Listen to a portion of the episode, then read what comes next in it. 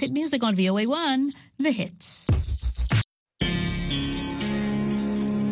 Kutoka studio 15 hii ni VOA Express. Hujambo msikilizaji, karibu katika VOA Express ya Sauti Amerika kutoka hapa Washington DC, ambapo ni saa mbili na nusu asubuhi.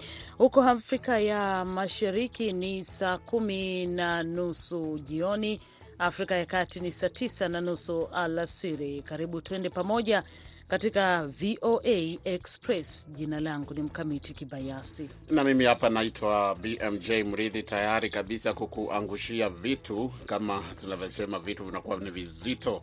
Hata leo ikiwa ni Ijumaa, bado vitu ni vizito, kwa sababu tutakuwa tunakwambia ni nini kinachoendelea hasa Afrika Mashariki kuhusiana na michezo na burudani. Kwa hiyo usikose eh, kusikiliza hadi mwisho wa kipindi ambapo tutakuwa naye eh, Adede mwenzetu kutoka Mombasa akitueleza mambo ya beach volleyball eh, mchezo ambao Uh, kidogo unapata unaendelea kupata umaarufu sana kule Mombasa, na vilevile vile, kuna Kitale Film Festival mm -hmm. e, ambapo wanaonyesha filamu zingine fupi zingine refu, utasikia yote hayo haswa. Hali kadhalika tutakuwa na habari muhimu za dunia, na kumbuka, bado tupo katika maadhimisho ya Black History Month hapa nchini Marekani. Tutakuletea kile kinachojiri. Dondoo tu ni kwamba leo basi ni siku ya kuzaliwa ya mtu maarufu sana Michael Jeffrey Jordan. Alizaliwa Februari 17, utasikia baadaye kidogo. Hali kadhalika tutaelekea kule nchini Uganda, ambapo inaelezwa kwamba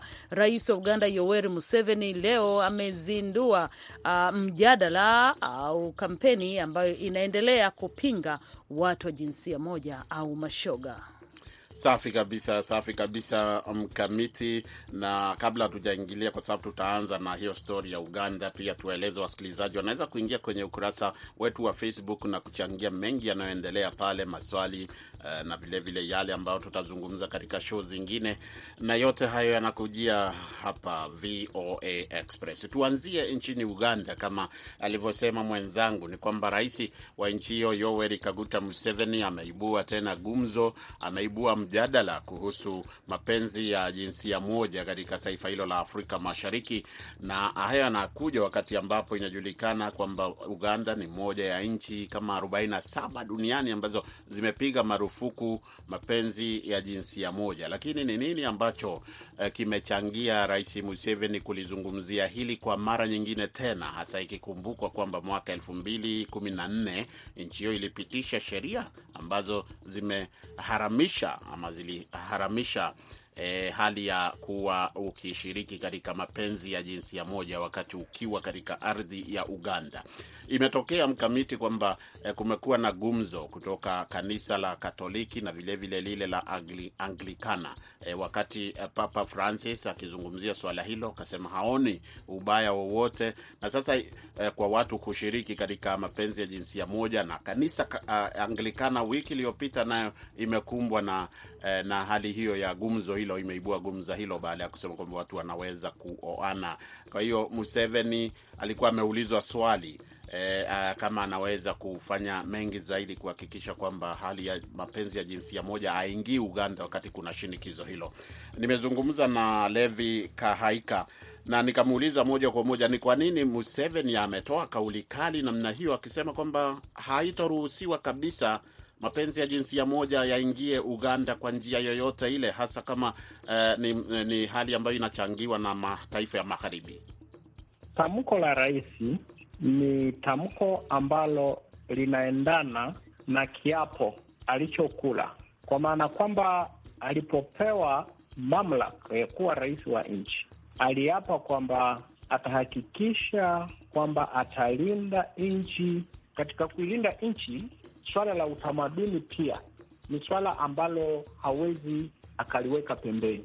Nchi ya Uganda ni nchi ya Kiafrika, na kutokana na utamaduni wa Kiafrika na utamaduni wa wana Uganda, ni swala la jinsia moja, ni swala ambalo watu wanaliona kama ni jambo la kuaibisha, ni jambo yani, ni kukufuru. Mtu akifanya kitendo kama hicho, unakuwa umefanya kosa ambalo kwao wao ni kosa kubwa sana Kwa hivyo mojawapo ni jukumu lake kulinda utamaduni wa nchi. Naam. Pili, uh, kanisa ya Kianglikani ya Uganda haikukubaliana na kanisa ya Anglikani ya Ulaya kuhusu kubalia, kwa kusema kwamba swala la ndoa ya jinsia moja likubaliwe.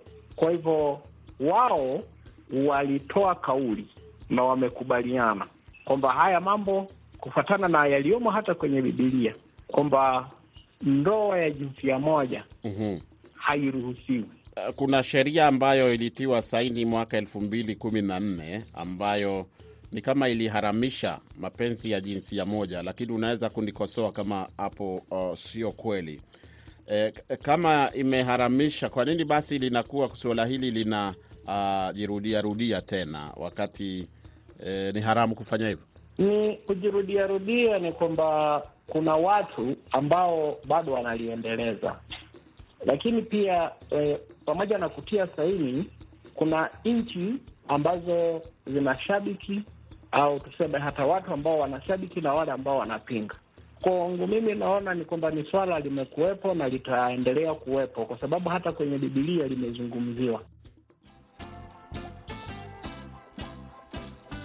Levi Kahaika huyo msikilizaji akizungumza nasi awali kidogo, akizungumzia suala hilo, mjadala ambao lazima utaendelea eh, hasa kwa sababu Uganda inajulikana kwamba imekuwa na huo mjadala kwa muda mrefu na hapana shaka utaendelea. Basi tusikie kibao hiki eh, kinakujia namna hii.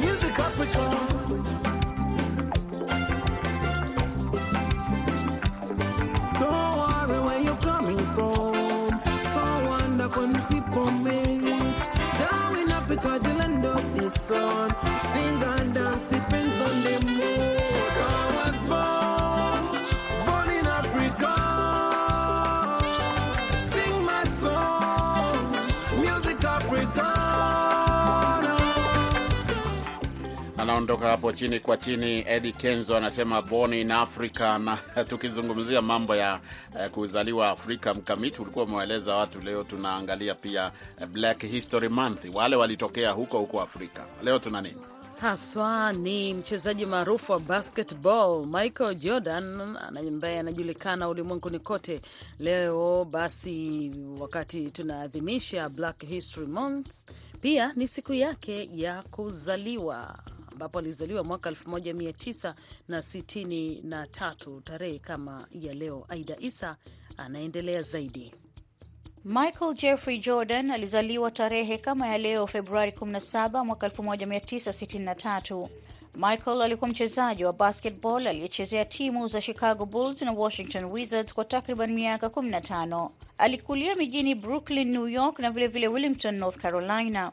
Alipokuwa shule ya sekondari alikuwa anacheza mchezo ya basketball, baseball na football. Alipoingia chuo kikuu aliendelea kufanya vizuri kwenye michezo na alikuwa mchezaji aliyethaminiwa. Aliweka alama ya mwisho iliyowapa ushindi timu yake dhidi ya Georgetown University na kupelekea kushinda kwenye division ya kwanza ya michezo ya NCAA hapo mwaka 1982 na kushinda tuzo ya mchezaji bora kwenye michuano hiyo hapo miaka ya 1983 na 84.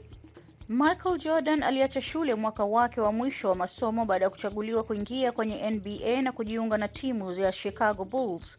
Kwenye mwaka wake wa kwanza na timu hiyo aliweza kuisaidia timu hiyo kuingia kwenye kinyang'anyiro cha playoffs. Jordan alirejea chuo kikuu kumalizia masomo yake huku akiendelea kuchezea timu ya Chicago Bulls ambako alitambuliwa kwa uongozi wake na ujasiri wake na staili yake ya kucheza. Hapo mwaka 1990 timu ya Chicago Bulls iliweza kufika kwenye fainali ya michuano ya Eastern Conference na mwaka 1991 walishinda tuzo yao ya kwanza ya NBA. Chicago Bulls ikiongozwa na Michael Jordan iliendelea na ushindi hapo mwaka 1997 na 98 ambapo baada ya hapo Jordan alitoka timu hiyo. Alipokuwa na timu ya Chicago Bulls, Jordan alishinda tuzo ya MVP, yaani mchezaji bora zaidi mara tano hapo miaka 1988, 91, 92, 96 na vilevile vile mwaka 1998.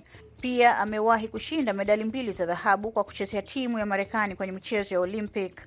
Jordan alijiunga na timu ya Washington Wizards akiwa pia mmoja wa wamiliki wa timu hiyo. Alichezea timu hiyo kuanzia mwaka elfu mbili na mbili hadi elfu mbili na tatu lakini aliendelea kuwa mmiliki hata baada ya kustaafu kutoka kucheza. Hii leo nyota wa mchezo wa basketball Michael Jordan anatimia miaka sitini. Ndivyo hivyo mambo ya Michael Jordan, huyo mchezaji maarufu kabisa. Uh, historia yake umeisikia hapo, wakati tukiendelea na msururu ama mfululizo wa makala ya Black History Month. Tunakwenda kusikiliza habari za dunia.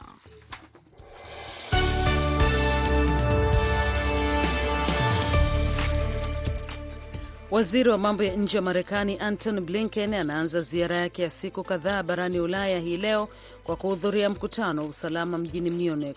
Pia atakwenda Uturuki na Ugiriki kabla ya maadhimisho ya Februari 24 ya uvamizi wa Rusia nchini Ukraine, na wakati Uturuki ikiendelea na operesheni zake za uokoaji baada ya matetemeko makubwa ya ardhi kuleta uharibifu katika nchi hiyo mwanachama wa NATO wiki iliyopita. Mkutano huo wa siku tatu wa usalama mjini Munich unafunguliwa hii leo ambapo makamu wa rais Kamala Harris wa Marekani, kansela wa Ujerumani Olaf Scholz, rais wa Ufaransa Emmanuel Macron, mkuu wa NATO Jens Stoltenberg na mwanadiplomasia wa ngazi ya juu wa China Wang Yi watakuwa miongoni mwa wale watakaohudhuria mkutano huo wa usalama wa kila mwaka. Rais wa Ukraine Volodymyr Zelensky anatarajiwa kuhutubia mkutano huo wa kila mwaka unaohusu usalama huko Munich leo Ijumaa kwa njia ya video. Mwaka jana waliohudhuria mkutano huo walimsihi rais wa Russia Vladimir Putin kutoivamia Ukraine, na mwaka huu mkutano huo unafunguliwa siku chache tu kabla ya maadhimisho ya Februari 24, siku ambayo uvamizi huo ulianza hapo mwaka jana. Zelensky alisema katika hotuba yake ya usiku kwamba watu 101 wameachiliwa kutoka mikononi mwa Rasia siku ya Alhamisi. Waendesha mashtaka wa serikali Marekani jana Alhamis walimwomba jaji kumpa mwanamuziki. Kelly kifungo cha miaka 25 zaidi gerezani kwa kosa lake la picha za ngono na ushawishi mwaka jana huko Chicago, ambayo ingeongeza miaka 30 aliyoanza kuhudumu hivi karibuni katika kesi ya New York. Mwimbaji huyo mwenye umri wa miaka 56 hata stahili kuachiliwa huru hadi atakapofikisha umri wa miaka 100 iwapo jaji atakubaliana na kifungo cha miaka 25 na ombi jingine la serikali kwamba Kelly aanze kutumia kifungo chake cha Chicago baada tu ya kifungo cha miaka 30 cha New York kukitumikia kikamilifu. Video zimebandikwa kwenye mitandao ya kijamii zikidaiwa kuwaonyesha watu wakiandamana katika miji kadhaa nchini Iran leo Ijumaa. Video hizo ambazo hazikuweza kupata uthibitisho huru zinadaiwa kuonyesha maandamano katika mji mkuu wa Iran, Teheran, na katika miji ya Arak, Isfahan. Kundi la wanaharakati wa haki za binadamu nchini Iran limesema maandamano hayo yataadhimisha siku 40 tangu Iran ilipowaua watu wawili kwa tuhuma zinazohusiana na maandamano ya awali nchini humo. Ni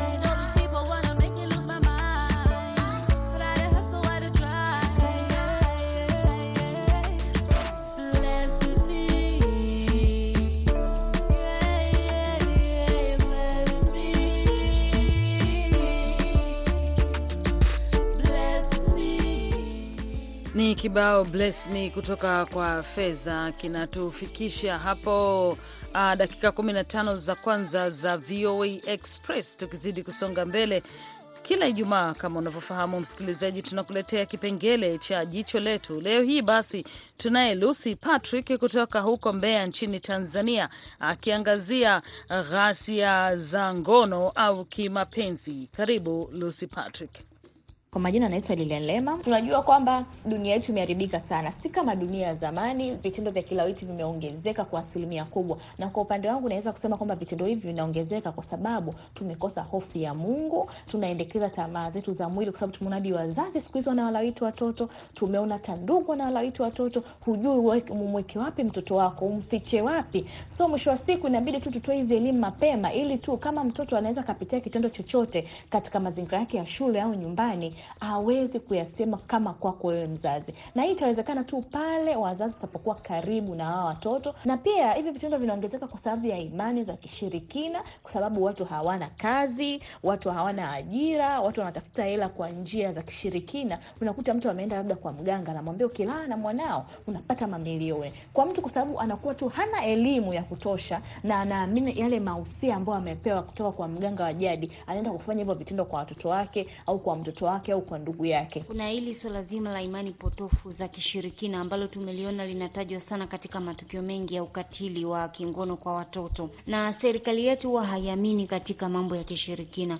Tunatoaje hii elimu kwa jamii ili wakaweze kuelewa na kuachana na mambo kama haya? Nimeongelea nime, nime, haya yote ili uh, ili tuweze kusaidiana kama jamii kwa upande mmoja au mwingine kuweza kuepukana na hivi vitendo vya kikatili ambavyo vinaendelea katika jamii yetu, vitendo vya kulawiti watoto wa kike na wa kiume. Na hizi elimu zisitolewe tu kwa upande mmoja, zitolewe katika pande zote mbili, mtoto wa kike na mtoto wa kiume, kwa sababu wote siku hizi wamekuja kuwa victim kwa haya mambo ambayo yanaendelea katika jamii zetu. Na pia kama mzazi, kama mlezi, kama mwanajamii, tuanze kuchungana sisi wenyewe. Mtoto wa mwenzako ni mtoto wako, kwa jitahidi sana kuweka ulinzi katika jamii zetu. Ukiona kuna kitendo ambacho si sahihi kinaendelea, labda kwa mtoto anafanyiwa labda na jirani, au anafanyiwa na ndugu, anafanyiwa na mjomba, anafanyiwa na shangazi, usisite kwenda kutoa taarifa labda kwenye kituo cha polisi au kuwapa wazazi wake taarifa hiyo. Tusaidiane sana, dunia ambayo tupo sasa hivi inatisha na inaogopesha. Kwa hiyo mimi na wewe tujitahidi kusaidia hivi vitendo viweze kuisha katika jamii zetu. Hatuongezi kitu hapo, hiyo inajieleza yenyewe. Lakini sasa tumsikilize, huyu ni Konde Boy.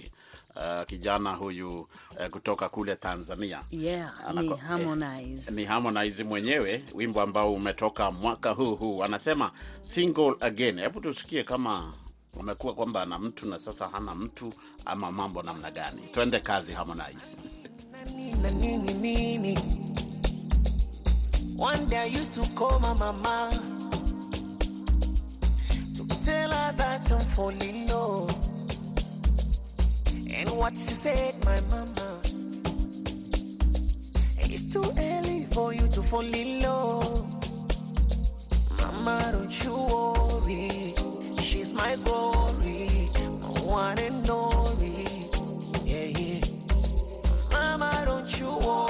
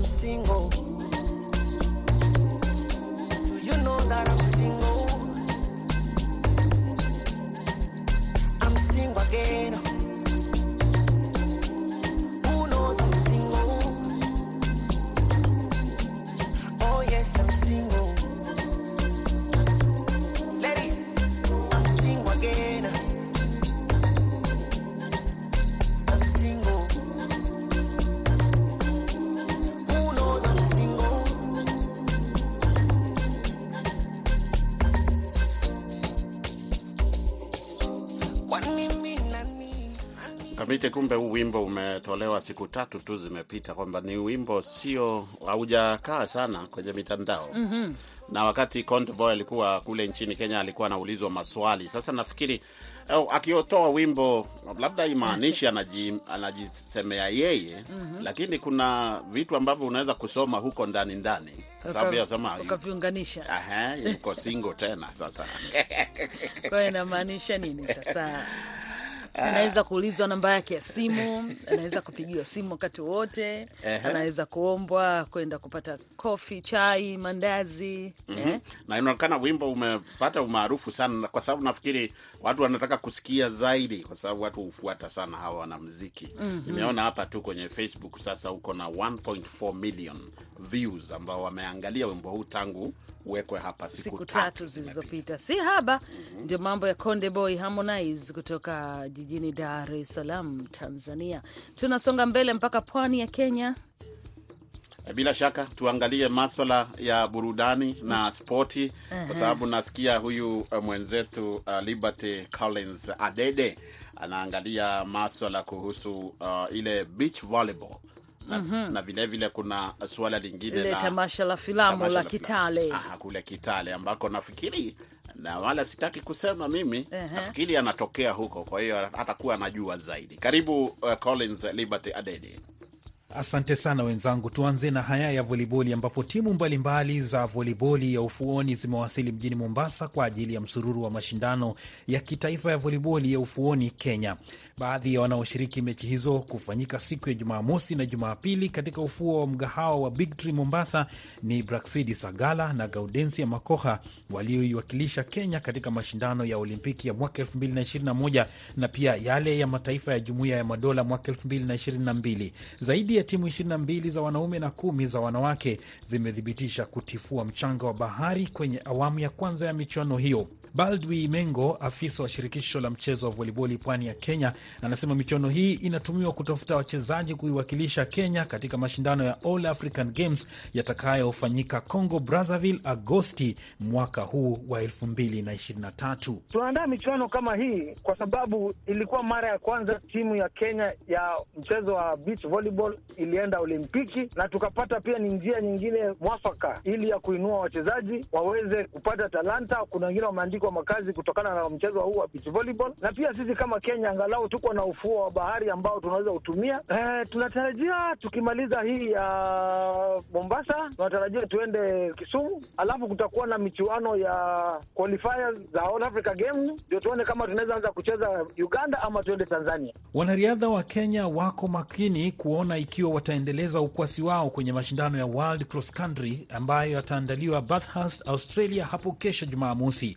Bingwa wa mashindano hayo kwa chipukizi mwaka 2019 Beatrice Chebet anatarajia ushindani mkali kutoka kwa Letsebet Gide wa Ethiopia ambaye ni bingwa wa dunia katika mbio za mita elfu kumi na pia amewahi kushinda mataji ya World Cross Country kwa chipukizi mara mbili. Wengine kuiwakilisha Kenya ni Edna Jebitok, Emily Chebet, Sinta Chapngeno na Agnes Ngetich. Katika mashindano kwa wanaume, Godfrey Kimoror wa Kenya atapambana na Joshua Cheptegai na Jacob Kiplimo wote wa Uganda. Wengine kuiwakilisha Kenya ni pamoja na Sebastian Kimaru, Daniel Ebenyo, Emmanuel Kiprop, Nicholas Kimeli na Kibiwot Kandie. Kwenye relay watakuwepo Emmanuel Wanyonyi, Beatrice Chebet, Daniel Munguti na Mariam Cherop. Bingwa mtetezi wa relay ni Ethiopia wakifuatiwa na Moroko kisha Kenya. Na tukamilishe na burudani, ambapo wapenzi wa filamu Kenya wanaelekea mjini Kitale, magharibi mwa Kenya, kushiriki katika tamasha la Kitale Film Week. Hapa kuna zaidi ya filamu 50 kuonyeshwa, zikiwemo zile zimetengezwa Kenya na mataifa mengine kama vile Uganda, Namibia, Switzerland, Trinidad and Tobago na pia Ufaransa. Msimamizi wa tamasha hili Peter Pages Bwire anasema filamu hizo zitaangazia mada mbalimbali kama vile dhuluma na manyanyaso ya kingono, matatizo ya ardhi, umuhimu wa kuhifadhi mazingira, matatizo yanayowakumba wanawake wajawazito wanapojifungua na pia ugonjwa wa usonji, yaani cerebral palsy. Kwa ushirikiano na idara ya filamu Kenya na kampuni ya kutengeza kamera Canon, watengeza filamu chipukizi, waigizaji na waandika nyaraka za filamu pia wao watapokea mafunzo kuhusu fani hiyo. Sina la ziada, hayo ndio nimekuandalia kwenye michezo na burudani kutoka Mombasa. Mimi ni Collins Liberty Adede. Shukrani sana Collins Libert Adede kwa maelezo ya kina, hasa yamejitosheleza kuhusiana na hilo tamasha la filamu la Kitale, hali kadhalika michuano hiyo ya beach basketball. Haya basi, tukisonga mbele, tuangazie kwenye swali la leo ambalo tulibandika kwenye mtandao wetu wa Facebook likiuliza nini kifanyike kuhakikisha kwamba biashara ya utalii inahifadhi na kulinda mazingira. Vincent JJ Kaji ameandika, yeye ni kijana mpole, anatokea kule Kagongwa, mtaa wa Majengo, manispaa ya Kahama, Tanzania. Anasema kwa kweli cha kufanya ni kuhakikisha kuwa mazingira yanakuwa bora na kuweza kumaliza changamoto zinazojitokeza. Naye Pascal Lucas Chambi anasema yuko kule Mondo, Kahama, Shinyanga, Tanzania. Anasema ulinzi uimarishwe kwenye maeneo ya utalii na kuyatunza mazingira ili yavutie zaidi. Marco Nyanda yeye anapatikana Izumbi, anasema ni kuhakikisha siku hii ya adhimi, adhimisho iwe na mazingira bora na kumaliza changamoto mbalimbali zinazojitokeza. Uh, huyu Edison Kisuba Mumbere anasema yuko kule Keina, DR Congo. Eh, azungumzii swala hilo, lakini anasema huku kwetu tunaomba amani. Oh, uh, anaongea kuhusu utalii, anasema tunaomba amani ili watalii waje wengi.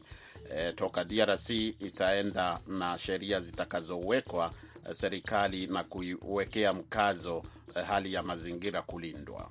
Robert Cheruiyot yeye anasema ni kuwekwa kwa sera zinazolenga kudumisha mazingira bora kama vile kupanda miti, kuwa na sehemu maalum ya kuweka taka pamoja na elimu katika jamii. Basi inasema pia shukran kwa Ali Mrangi Gigiri Mresa, mdau asiyechuja wa saluni Mabibo. Wewe umeandika cha kufanya ni mamlaka husika kusimamia kazi yake ipasavyo ili kulinda mazingira. Asante sana Edison Kizuba. Hali kadhalika tunakushukuru wewe Mpelwa Sekela Nyanda ambao umesema kwamba ni kusimamia kikamilifu sekta hiyo. Tuangalie basi yale yanayovuma kwenye mitandao ya kijamii, tukianza kuperuzi kuanzia Facebook, Twitter na Instagram. E, bila shaka mkamiti, nimekuwa nikiangalia angalia, lakini swala hili ambalo tumelizungumzia katika stori zetu eh, kuhusu Black History Month linakaa limegonga vichwa vya habari kuhusu birthday ya huyu Hall of Famer eh, ah, ah, huyu Michael, Michael. Jordan eh. Na, nafikiri alizaliwa huko Chicago kama tulisikia kwenye historia, lakini kitu ambacho kina, kwa sababu leo ni siku yake ya kuzaliwa kama ulivyotaja. Sasa katika maadhimisho hayo eh, ama adhimisho hilo ni kwamba yeye ame, ametoa mchango wa dola za Marekani milioni kumi eh, kwa uh, wakfu moja unajulikana kama Make a Wish America eh, ambao amekuwa akichangia na kuunga mkono, lakini hii ni mara ya kwanza eh, kwa kiasi kikubwa cha pesa kama hicho eh, kutolewa. Na, na pia sasa kwenye gumzo mitandaoni naona wengine wanauliza eh, kwani huyu ni mzuri kiasi gani kwamba siku yake ya kuzaliwa Ehe. anatoa zawadi badala ya kusubiri yaletewe. Sijui hapo pana funzo fulani. Eh, lakini ndivyo hivyo, baadhi ya mambo yanayovuma kwenye mitandao ya kijamii na, na, na vile vile ha, ha, hapa Marekani kumuhusu rais wa Marekani uh, Joe Biden jana kuzungumza eh, ama kwenda kufanyiwa vipimo kuangalia hali yake ya afya. Ni suala ambalo limetanda sana hapa, wengi wakizungumza eh, kusema kwamba yuko na miaka themanini na bado anaelezwa kwamba yuko tayari, yuko fiti kabisa kulingana na madaktari walivyoeleza afya yake iko salama, salama yuko na- fit, na kama basi akiamua Aha. kuendelea kuwania muhula wa pili wa urais kiafya, yuko fit. na na inatarajiwa kwamba huenda akatangaza wakati wowote, lakini sitomsemea, tusubiri Rais Biden mwenyewe aseme kama anataka muhula mwingine. Msikilizaji, ni hayo tu tuliokuwa nayo kwenye VOA Express hivi leo. E, msimamizi wa matangazo amekuwa ni Abdu Shakur Abud, mwelekezi ni Saida Hamdun. Hapa studio nimeshirikiana na mkamiti um, Kibayasi. Mimi naitwa BMJ Mridhi. Tunakuacha na kibao hiki uburudike kidogo.